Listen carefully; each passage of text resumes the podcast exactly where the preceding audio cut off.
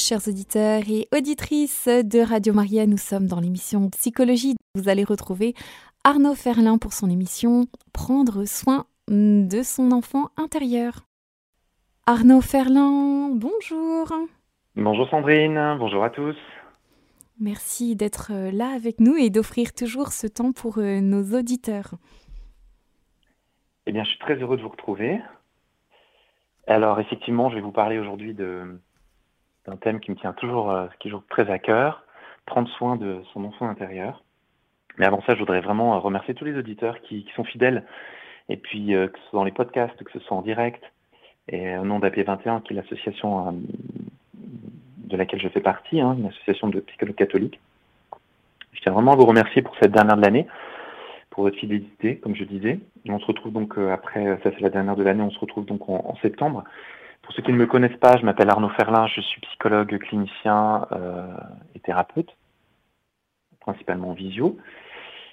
Et je suis thérapeute euh, dans une thérapie de l'enfant intérieur, ça tombe bien, euh, qui s'appelle l'ICV, Intégration du cycle de la vie, dont je vais vous parler à la fin de cette émission, puisque cette émission sera en deux parties. Une première où je vais développer ce que signifie l'enfant intérieur, donc l'enfant blessé, l'enfant adapté, suradapté, puis l'enfant créatif, l'enfant doué. Et dans une seconde partie, je vous parlerai euh, des outils qui permettent de venir prendre soin de, cet enfant intérieur. Voilà. Alors, euh, la thérapie de l'enfant intérieur, elle date pas d'hier et en même temps, elle est assez récente. Un des premiers euh, thérapeutes à parler de l'enfant intérieur, c'est Jung, un disciple de Freud, qui parlait notamment de, l'enfant divin, qui était pour lui le, le centre de l'être, qu'il appelait le soi. Euh, et qui était un peu le fil conducteur d'un chemin d'individuation euh, de la personne. Voilà. Et puis après, on a eu, euh, on a eu, on a eu Eric Berne, qui est le fondateur de l'analyse transactionnelle. alors Eric Berne, pour ceux qui ne le connaissent pas, c'est un thérapeute qui a identifié que nous avions différents états du moi, le parent, l'enfant et l'adulte en nous.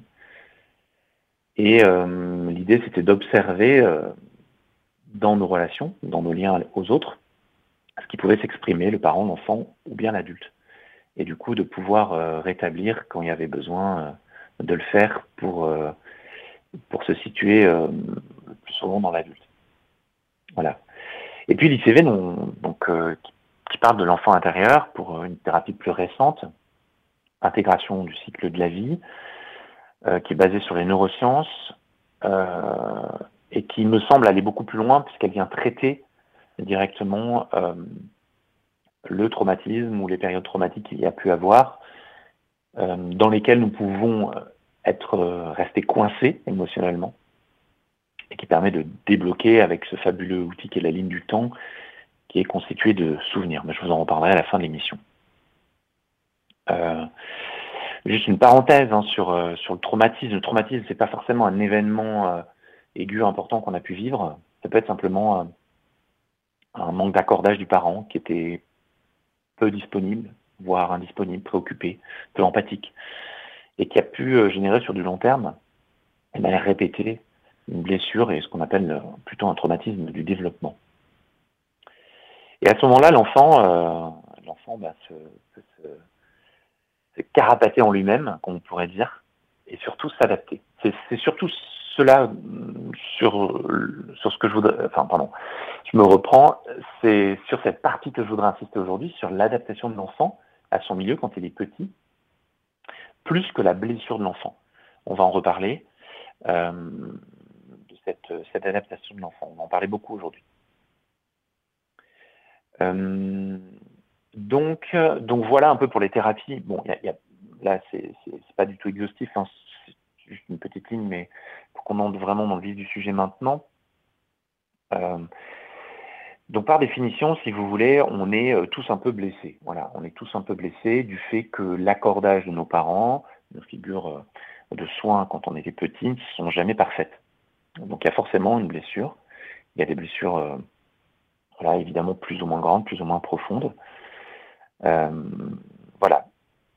Donc quand on parle de l'enfant intérieur, c'est important de distinguer trois enfants qui, euh, sont un peu les mêmes, hein, voilà, mais mais qui sont, mais à distinguer. Donc tout d'abord, il y a, l'enfant euh, qui est un peu planqué, qui est vraiment euh, l'enfant qui va être étouffé un petit peu, qui est l'enfant intérieur doué, créatif, instinctif, intelligent, spontané, qui correspond à, ce que Jung appelait l'enfant divin ou le soi, c'est-à-dire la partie la plus, la plus belle de nous-mêmes en germe, et qu'on peut déjà goûter évidemment dans l'enfance, dont, évidemment on peut se rappeler. Donc cet enfant intérieur, on voit donc au cœur profond. On pourrait parler aussi de l'esprit quand on, quand entre dans l'anthropologie euh, chrétienne corps âme esprit, euh, qui est lié aussi évidemment à Dieu, qui est relié à Dieu, qui est, lié au spirituel, à la spiritualité dans nos vies. Et puis il y a l'enfant blessé. Alors l'enfant blessé, euh, bah, c'est l'enfant qui a vécu une souffrance, comme je l'ai dit, traumatisme, à minima, voilà, une blessure, euh, voilà. Bon, on en reparlera des blessures peut-être dans une autre émission à la rentrée. Mais euh, cet enfant blessé, euh, si vous voulez, il va s'adapter à son milieu. Il va s'adapter, voire même se suradapter. C'est-à-dire qu'il va basculer en mode survie. Pourquoi? Pour faire taire la souffrance en lui, afin d'avancer, afin de se construire, afin d'avancer. Donc effectivement, je l'ai dit, nous sommes souvent, enfin bien souvent, on est tous un peu blessés. Et on s'adapte. On s'adapte au système dans lequel nous, arrivons. Euh, voilà. Alors, donc, euh, il y a, donc, euh, j'ai dit l'enfant, si vous voulez, le cheminement vers l'enfant blessé, vers l'enfant meurtri, est un cheminement qui peut prendre du temps. Voilà. Mais c'est un cheminement nécessaire parce qu'il permet de libérer une souffrance qui a été longtemps refoulée, et euh, qui, a eu des conséquences et qui a des conséquences aujourd'hui dans notre vie d'adulte. oser se confronter à ces blessures d'enfance, et puis oser voir ses parents tels qu'ils sont aussi, c'est un premier pas pour devenir plus adulte, plus authentique, plus responsable de son existence. Quoi que nous ayons vécu, il est toujours possible euh, de rompre avec les chaînes du passé, et il n'est jamais trop tard pour se réconcilier avec cette part essentielle d'enfance qui réside en soi. Pour ce faire, il va falloir regarder en face cet enfant blessé. Et c'est un vrai chemin de libération qui commence avec le thérapeute. Euh, voilà. Donc je l'ai dit, euh, l'enfant euh, donc a été blessé, mais, mais surtout ce qui est important de, il y a plusieurs blessures, voilà. Mais ce qui, est, surtout important de retenir encore une fois, c'est que en réaction à ces blessures, l'enfant va s'adapter. Voilà. Donc, euh, quand il s'adapte, on a dit qu'il était en mode survie. Et on pourrait dire finalement qu'à l'âge adulte, ce qui nous fait mal, euh, ce sont ces mécanismes de survie qui demeurent, qui bloquent finalement l'accès à la vie, la vie en surabondance, à la vie euh, spontanée, à l'enthousiasme, au talent même. mais il y a beaucoup d'espoir et beaucoup d'espérance parce que ce schéma de survie va pouvoir petit à petit laisser place à un autre schéma, plus guérissant, plus, euh, plus mature aussi. Et beaucoup de patients témoignent, euh, notamment avec moi dans la thérapie en ICV, qui ne voient plus leur enfance comme, euh, comme avant, c'est-à-dire sombre, blessée, mais qui se rendent compte qu'en fait, ils ont eu aussi des périodes d'éclaircie des souvenirs heureux qui apparaissent souvent spontanément. Comme si finalement leur regard au bout d'un moment, dans la thérapie, leur regard changeait sur leur histoire.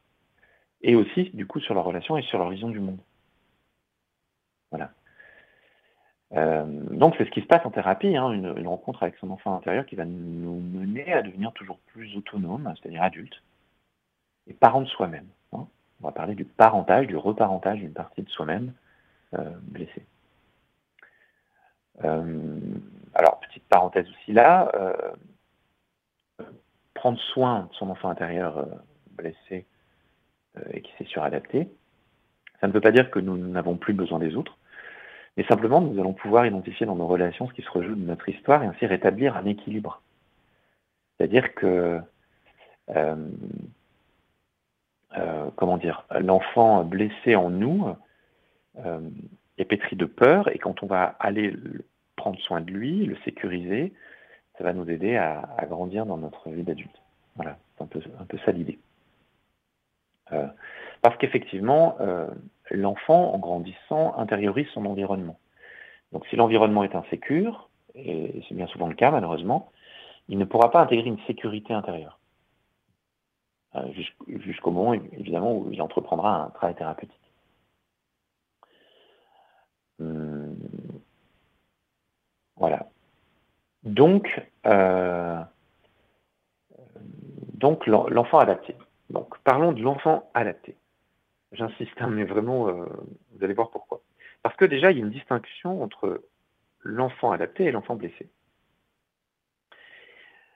Euh, parce que l'enfant intérieur blessé n'est pas une ombre, n'est pas un aspect sombre de notre personnalité. Il est notre moi sensible et vulnérable. Donc l'idée, c'est pas d'aller accuser cet enfant blessé en soi, qui peut être perçu hein, comme un persécuteur à l'origine du mal-être de l'adulte. Mais non, ça va être bien de, si vous voulez, d'aller prendre soin de lui. Euh, parce que finalement, c'est vraiment le refoulement des blessures en soi, et du coup toutes ces stratégies d'autoprotection que nous mettons en place, de survie, qui vont porter atteinte à la santé psychique, à notre santé psychique. Donc il ne s'agit pas d'entretenir une confusion entre les blessures et les stratégies d'autoprotection et de survie. Voilà. Qui révèle tout simplement euh, euh, voilà, d'une adaptation, qui est aussi une bonne chose, hein, on, va, en reparler. Donc, euh, parce que, si vous voulez, il y a beaucoup de thérapies qui cherchent finalement désespérément la, blessure qui est responsable de leur malheur et du malheur des, personnes, des patients. Et finalement, une réponse un peu extérieure à la souffrance. C'est-à-dire qu'on ne peut pas finalement tellement vraiment guérir l'enfant intérieur. On peut l'accompagner, on peut le prendre en soin, mais on ne peut pas vraiment le guérir. Par contre, il est possible d'accueillir cette part essentielle de soi dans une nouvelle relation à soi. C'est-à-dire que la guérison psychique, n'est pas un fait, mais c'est vraiment un processus de transformation du lien à soi, aux autres et au monde. Finalement, c'est un art de vivre aussi, hein, on pourrait dire. Euh, voilà, donc, il s'agit d'aller accueillir cet enfant blessé. D'aller accueillir cet enfant blessé. Euh, qui a dû donc se s'adapter et se suradapter. Mais encore une fois, pas de culpabilité, puisque ce mécanisme d'adaptation de survie, c'est un mécanisme d'autoprotection, et c'est votre système qui a fait comme il a pu et du mieux qu'il a pu. Peut-être que ça aurait été pire. Mais donc, cette adaptation, voire cette suradaptation, va entraîner une coupure, progressive, d'avec l'enfant blessé, mais aussi de l'enfant euh, créatif et doué. Donc l'enfant intérieur, dans ces deux composantes, là, blessé et doué, est comme exilé comme une partie de soi qui est isolée. Et demeure finalement cet enfant adapté. Et du coup, l'adulte, lui, porte comme un masque celui de l'enfant adapté, celui de l'autoprotection. Euh, comme le dit euh, Suzanne Anderson, elle dit l'enfant adapté utilise presque toutes les tactiques de diversion, même les plus compliquées ou les moins attrayantes, pour cacher sa vulnérabilité. Donc l'enfant adapté n'est pas l'enfant intérieur, il est un masque, un autoprotecteur qui cache notre véritable notre véritable moi. Donc c'est vraiment, vraiment important de comprendre ça. Vraiment important de, comprendre euh, ça. Donc c'est un, enfant intérieur, donc, euh, donc en fait l'enfant adapté, pardon, n'est pas un enfant, un intérieur, il est donc un masque qui recouvre notre véritable moi. Et il dupe et trompe l'adulte en le plongeant dans une forme de brouillard et de déni de sa vérité intérieure. Quand l'enfant adapté prend les rênes, il va être le fervent défenseur de l'idéalisation de l'enfance. Il va fuir toute souffrance et entraîner la construction d'un moi adulte qui va être mystifié. L'enfant adapté en nous, donc, et qui, peut être pétri de peur, je l'ai dit, de honte aussi, de culpabilité, peut se sentir euh, toujours abandonné, abandonné pardon, d'où son attachement euh, au passé et aux images parentales. Mais dans sa fragilité, il se tourne vers toutes ses espérances vers l'extérieur. Et du coup, il est incapable de faire face à une quelconque frustration. Et euh, cet enfant adapté peut même devenir tyrannique, colérique. Hein. Mais on croit que c'est l'enfant blessé, mais en fait, c'est le masque. Hein. Voilà. Euh, et donc, il va revendiquer inlassablement auprès de ses parents ce qui lui a tant manqué. Ce lui a tant manqué. Donc, vous voyez que l'enfant adapté va chercher à l'extérieur quelque chose qui va venir le combler. On pourrait dire finalement que l'enfant adapté va chercher des parents aimants, euh, compréhensifs, euh, reconnaissants, qu'il n'a pas eu ou qu'il n'a pas eu suffisamment. mais il va les chercher à l'extérieur, donc dans ses relations. Donc forcément, il va être toujours très euh, déçu. Parce qu'il va toujours vouloir, être reconnu et aimé. Voilà. C'est en se désidentifiant finalement de, ça, de cette adaptation, de cet enfant adapté, que le patient va retrouver un peu d'espace et d'espoir pour se libérer. Parce que, euh, euh, voilà, parce, que si vous voulez,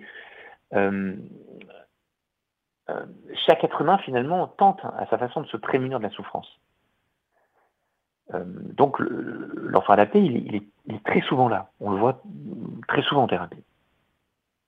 Et, c'est aussi une tentative, euh, encore une fois, de, survie, donc pas de culpabilité, et aussi une tentative pour organiser finalement des forces un peu difficiles, de, colère, un peu destructrices. Voilà.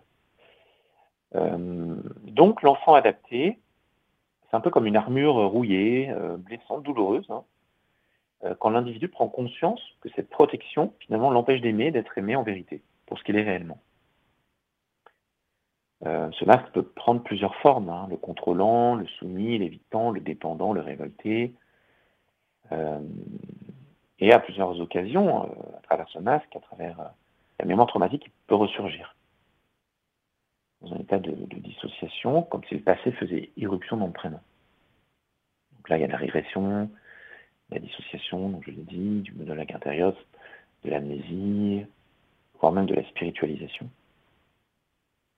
Donc tous ces mécanismes de défense euh, ont un rôle, certes, mais ils peuvent être, ils, sont quand même, euh, ils permettent, enfin, ils ne permettent pas d'accéder à cet enfant intérieur. L'enfant blessé est doué, donc hein, je me répète un peu, mais c'est important. Un autre masque, aussi un autre aspect de ce masque de l'enfant adapté, c'est ce qu'on appelle la loyauté. C'est-à-dire que tous les enfants adaptés sont loyaux. C'est-à-dire qu'ils ne remettent pas en cause, en grandissant, le, bah, le rôle et la fonction qu'ils occupent dans le système familial, par exemple. Ils sont au service d'un équilibre figé, minimisant les ressources, les capacités de transformation du système, et par là même de chaque individu. Donc c'est une fidélité mais c'est une loyauté, mais qui peut être euh, évidemment au détriment de sa propre individuation, de sa propre vie. Euh, et l'enfant adapté va maintenir une situation qui va faire que tout changement va être difficile. Et donc, ça va être une situation à l'abri de tout changement. donc ça, c'est important de, comprendre que même en thérapie, euh, et surtout en thérapie, j'allais dire, finalement, il peut y avoir euh, des résistances au changement. C'est pour ça que parfois on veut un changement rapide, on exige, il y a des patients qui exigent presque un, comment dire, un changement rapide, mais on sait très bien, nous thérapeutes, que malheureusement, euh, ça ne va pas se passer comme ça parce qu'il y a ces fameuses résistances.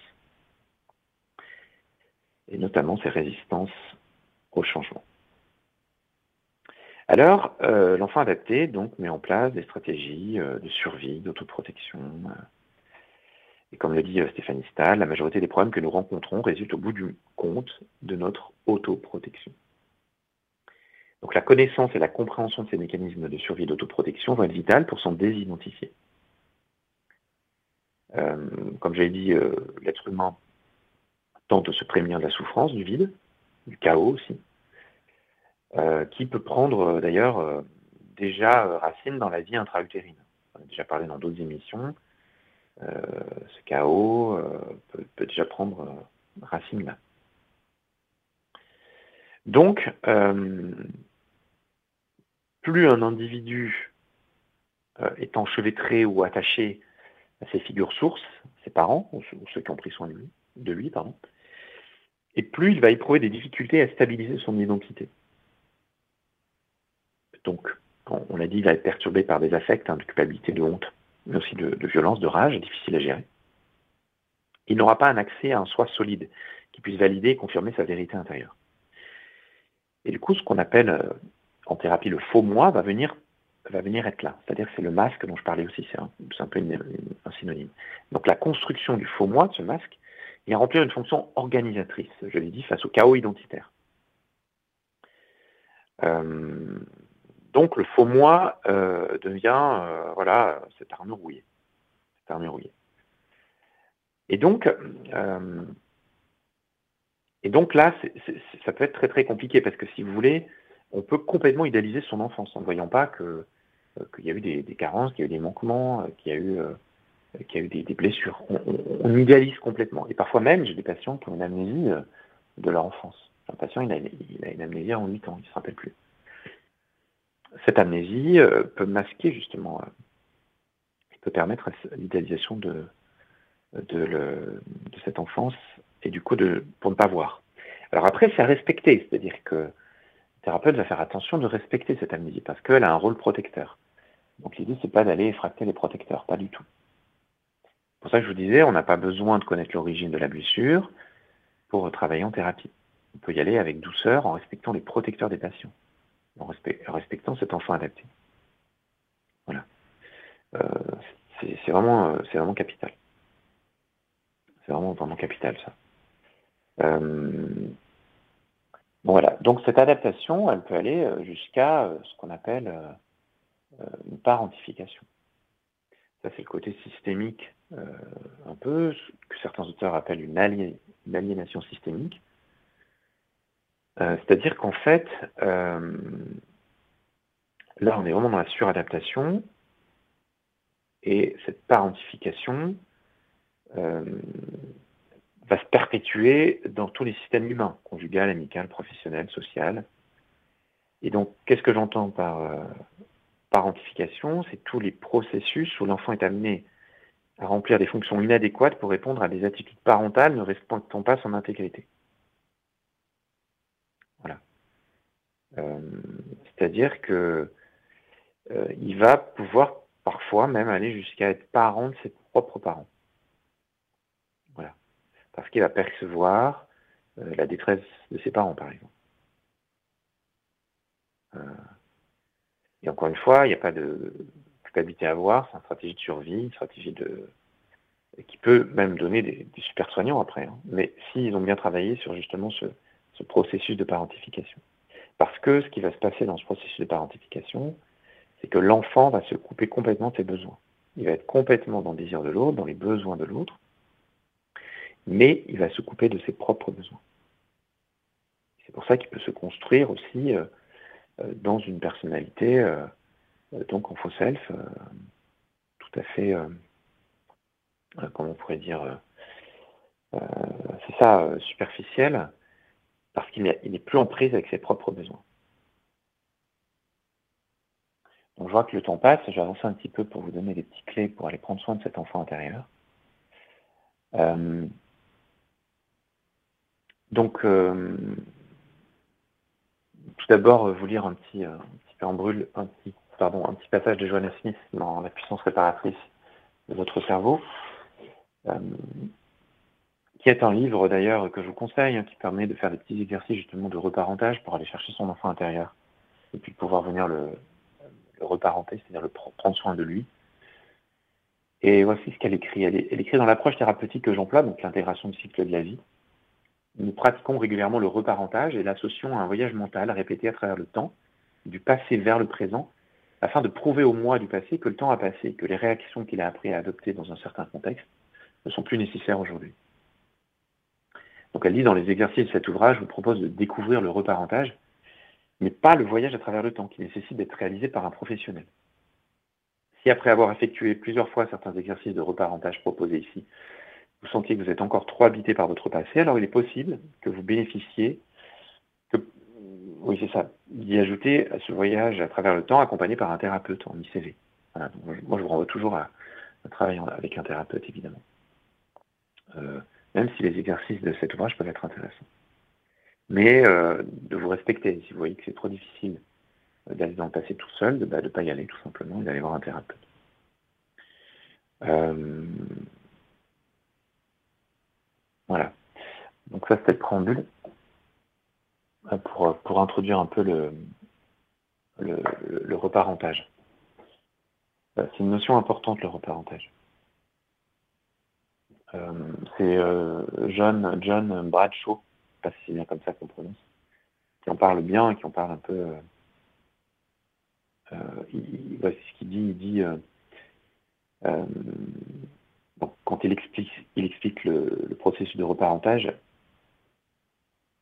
il, il dit qu'on peut devenir finalement le parent attentif qu'on n'a jamais eu durant son enfance.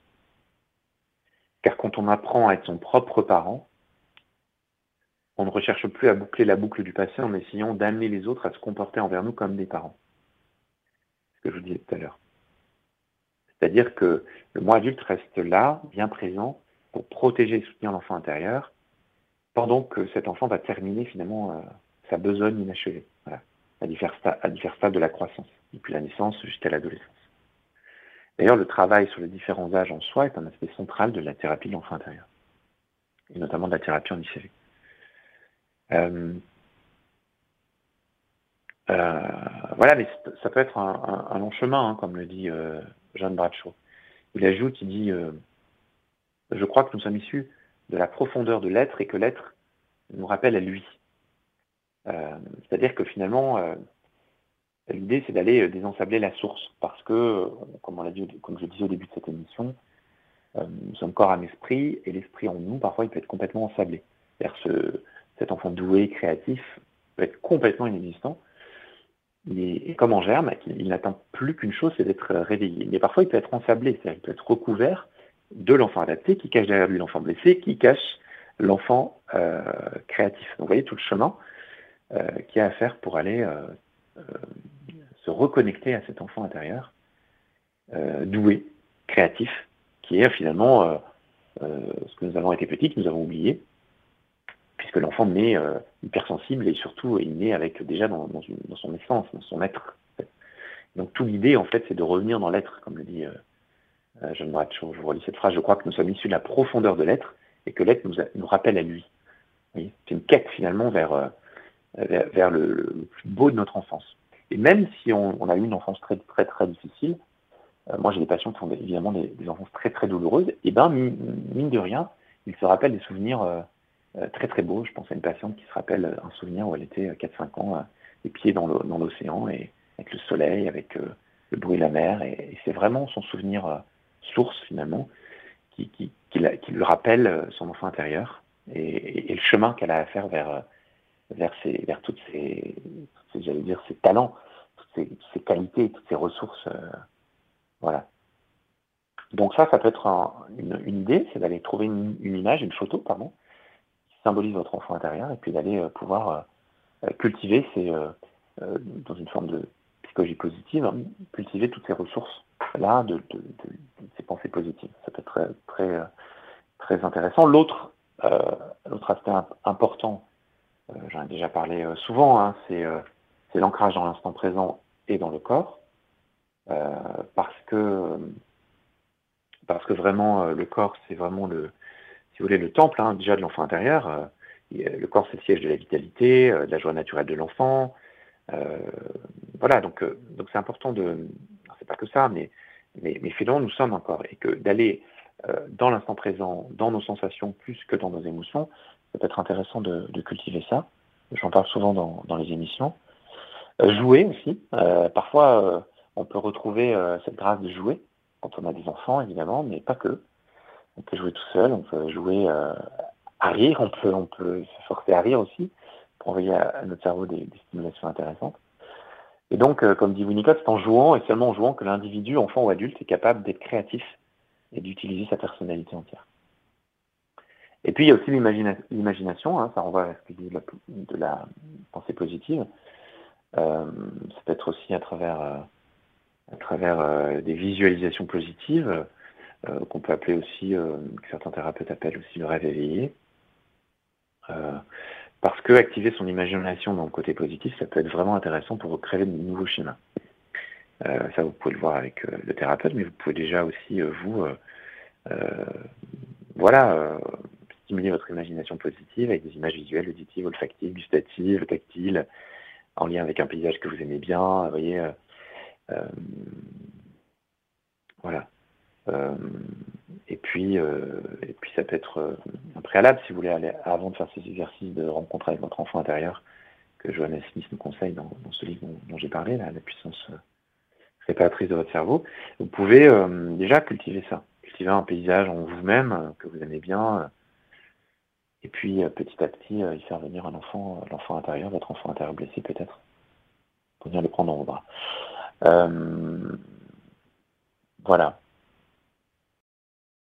Chers auditeurs et auditrices de Radio Maria, nous sommes dans l'émission Psychologie où nous parlons aujourd'hui de prendre soin de son enfant intérieur avec Arnaud Ferlin. Et nous allons, euh, chers auditeurs, lire les deux SMS que nous avons reçus. Donc le premier et le deuxième se rejoignent. Donc bonjour, je prends l'émission en cours. Quel est le titre du livre cité par le thérapeute? Merci. Et c'est Agnès qui nous envoie donc ce premier message. Et le deuxième message de Francesca cette fois. Bonjour monsieur et toute l'équipe Radio Maria. Merci pour ce bel enseignement. Pouvez-vous nous donner le titre du livre qui parle de l'enfant intérieur? Merci, soyez bénis. Et donc Francesca. Oui, alors euh, merci pour ces SMS. Euh, il y a beaucoup de livres hein, sur l'enfant intérieur, mais celui que je retiens, c'est celui de Johanna Smith, qui s'appelle La puissance réparatrice de votre cerveau. Et le sous-titre, c'est Choyez votre enfant intérieur en huit séances.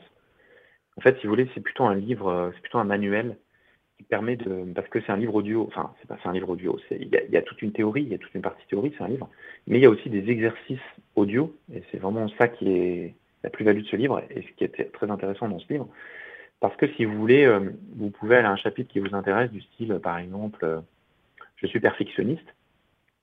Et donc, euh, la thérapeute va vous guider par rapport à, voilà, des exercices pour aller prendre soin de cet enfant intérieur qui a pu être effectivement lié à, cette, à ce mouvement de perfectionnisme. Et donc, du coup, elle va. ce livre est fait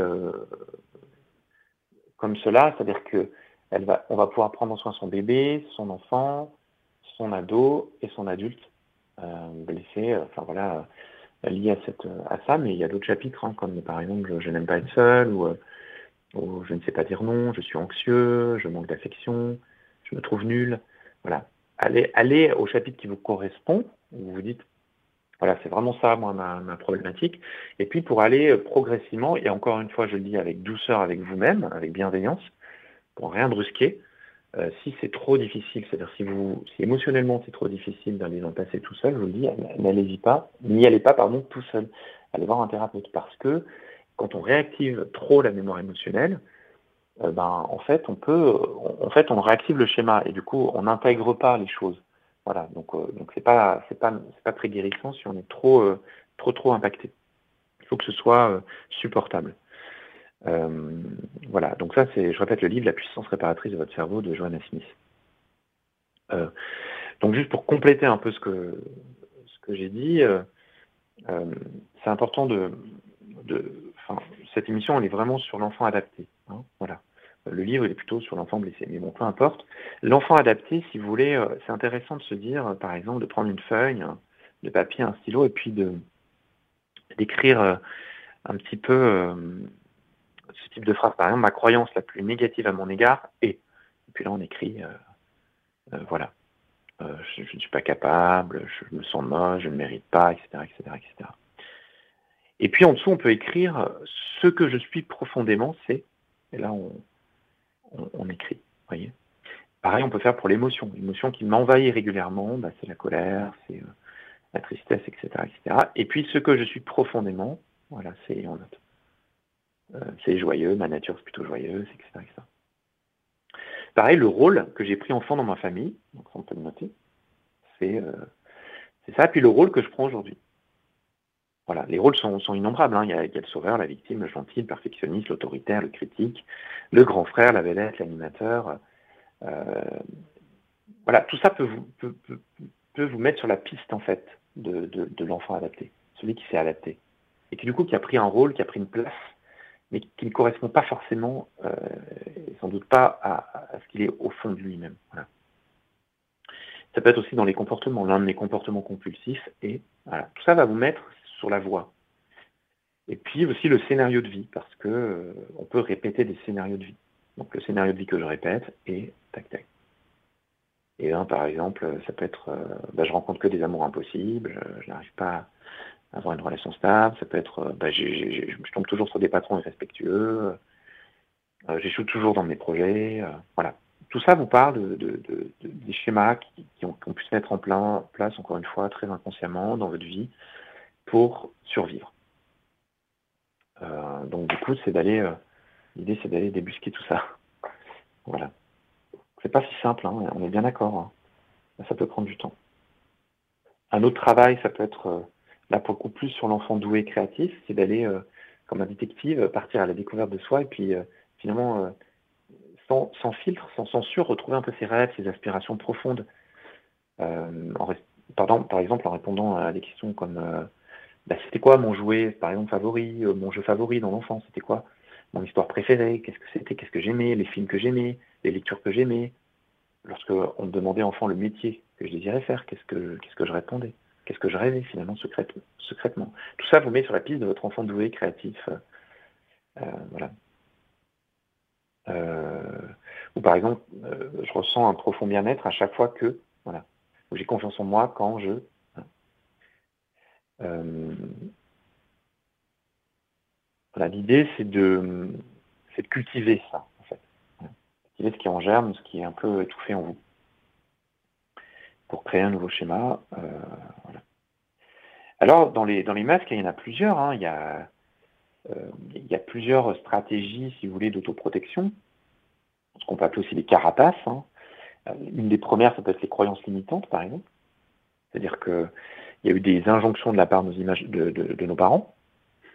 Et du coup, comme l'enfant fait sien tout ce qui vient de l'extérieur, ben, en fait, il va internaliser inconsciemment des pensées, des sentiments, des paroles, des actes qui ne lui appartiennent pas. Du coup, il va mettre de côté ce qui le blesse et perdre du coup, contact avec son enfant blessé. C'est le refoulement, voilà, dont on a parlé. Et, en même temps, il va euh, voilà, intérioriser euh, euh, des croyances limitantes, du style, voilà, par exemple, une patiente qui se souvient que dans son enfance, elle a toujours vu sa mère très inquiète, lorsque par exemple son père rentrait en retard à la maison. et donc, elle, elle, était angoissée, elle se mettait à la fenêtre pour le guetter, voilà, elle faisait son pas dans l'appartement, et puis elle disait des phrases comme bah, ce n'est pas normal, il a dû arriver quelque chose. Euh, voilà. Euh, alors ça, c'est pas, pardon, c'est pas, pas la patiente, c'est sa mère qui faisait ça. Et donc, euh, et, du coup, des phrases du style c'est pas normal, il a dû arriver quelque chose. Et l'enfant, vous voyez bien, il, prend tout ça inconsciemment. du coup, l'inquiétude, il, il l'a, l'a fait sienne en fait. Voilà. Et du coup, il va s'arrêter à ça. Voilà, donc du coup, euh, ben, du coup, on peut après rentrer dans ce qu'on peut appeler aussi un mensonge, une forme de, mensonge personnel qui, qui, sont les, croyances négatives. Hein. Euh, je ne suis pas à hauteur, je ne veux rien, je ne mérite pas d'être aimé. Euh, voilà, et ça, ça se rapporte fondamentalement à l'enfant adapté, qui est un produit aussi de, blessures un peu originelles comme la honte, et qui nous persuade un peu que nous, sommes. Quoi. Voilà, donc inconsciemment, on va conserver ce mensonge pour rester fidèle à nos parents et, aussi à nos ancêtres, qui ne se sont pas autorisés à être eux-mêmes. Euh, donc, finalement, en reconnaissant les déficiences de nos parents, nous pouvons conscientiser euh, cet enfant adapté et le mensonge qu'il peut défendre. C'est-à-dire que l'enfant adapté n'est plus une ombre finalement dissimulant notre enfant intérieur, puisqu'il est éclairé. Nous savons qui il est, et ainsi, il ne peut plus nous nuire, puisque nous le conscientisons et nous nous retrouvons petit à petit en face à face avec nous-mêmes. Voilà. Arnaud, je crois que nous arrivons au terme de l'émission. Merci en tout cas pour euh, euh, tout cet enseignement qui nous enrichit tous. Euh, qu'est-ce que tu souhaiterais dire aux auditeurs pour conclure? Ben moi, je souhaiterais dire qu'il y a toujours d'espérance. C'est-à-dire que c'est pas parce qu'on a vécu, encore une fois, des enfants difficiles qu'on ne peut pas générer en soi des nouveaux schémas euh, d'attachement positif aux autres et surtout d'amour de soi. Parce que, en fait, la plus grande difficulté, moi, que je rencontre, euh, chez mes patients, c'est les patients qui n'arrivent pas à s'aimer. C'est-à-dire qu'ils n'arrivent pas, euh, ils arrivent à aimer les autres, ils peuvent même être euh, dans des associations où ils aiment les autres, où ils sont très généreux avec les autres, mais en fait, avec soi-même, ils n'y arrivent pas. C'est-à-dire que ces fameux masques, on peut être aussi, oui, c'est un masque dont je n'ai pas parlé, mais le masque du bénévole hyper dévoué, hyper actif aux autres, c'est un masque aussi, qui empêche, par cette hyperactivité, d'aller se confronter à soi et d'aller tourner son regard à l'intérieur pour aller euh, trouver sa vérité et pour pouvoir du coup se transformer et grandir. et s'aimer, parce que c'est ça le plus difficile finalement, euh, la difficulté à s'aimer. Donc euh, concentrons-nous sur, sur Dieu, qui peut-être peut nous apprendre à nous aimer, voilà, comme lui nous aime. Merci à tous, au revoir. À très bientôt, au revoir. Chers auditeurs et auditrices de Radio Maria, nous étions dans l'émission Psychologie avec Arnaud Ferlin. Nous parlions de prendre soin de son enfant intérieur. Si vous souhaitez réécouter cette émission, n'hésitez pas à le faire sur notre site en podcast sur le www.radiomaria.fr.